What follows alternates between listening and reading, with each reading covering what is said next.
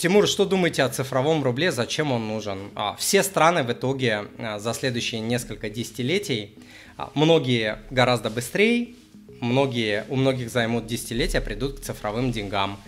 Зачем такой же вопрос? Тимур, что думаете о бумажных деньгах, зачем они нужны? Можно было задать там, не знаю, 150 или когда они там появились, 150 лет назад, 100 лет назад, я точно не помню, наверное, более, более 100.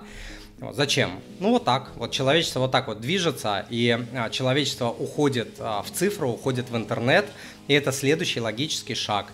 А, он удобен, очень сильно удобен людям, потому что а, я вот не очень верю в теории всякие заговора, что это какие-то там эти Соросы и так далее, нас хотят в рабство. Хотя доля здравого смысла здесь есть. То есть государство приветствует цифровые деньги. Почему? Потому что можно контролировать людей. Можно контролировать, можно прослеживать, можно бороться с нелегальным отмыванием денег и можно в случае чего, э, в случае чего человека отключать от системы. Но это делают и сейчас, ну ядрен батон. Ну не заплатите вы налоги, у вас заблокируют счета, заблокируют карты, заблокируют выезд за границу, придут приставы, начнут описывать ваши квартиры, машины, уже это есть. Просто цифра а, позволяет это делать быстрее, а, проще и так далее. Но а, первый, кто движет а, в этом направлении мир, это люди.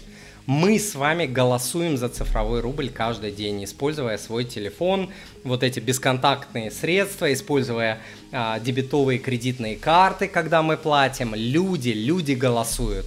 Это делает не какой-то там этот, а, как его, Сорос, не какой-то господи, фамилии по, а, повылетали этих товарищей, которых все время обвиняют а, в этих в мировых заговорах, Рокфеллеры там и так далее.